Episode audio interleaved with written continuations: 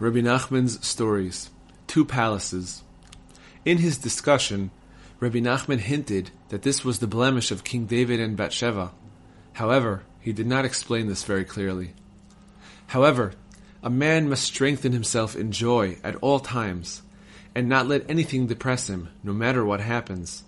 If he is strong in his resolve, he will not be afraid at all, and will not dwell upon such thoughts.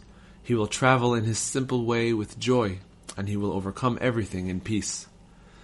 It is impossible to put such words into writing.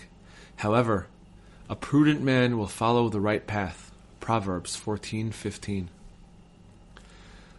On the Sabbath of Hanukkah, he told a story that was partially forgotten. It involved the son of a king who was far away from his father and yearned very much. He received a letter from his father and was very happy because of it.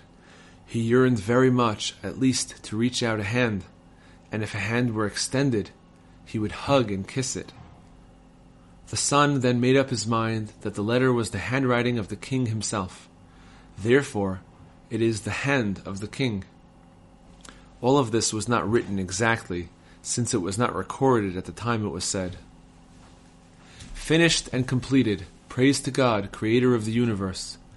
Blessed is he who gives power to the faint, and who increases the strength of one who has no energy. Isaiah 40:29.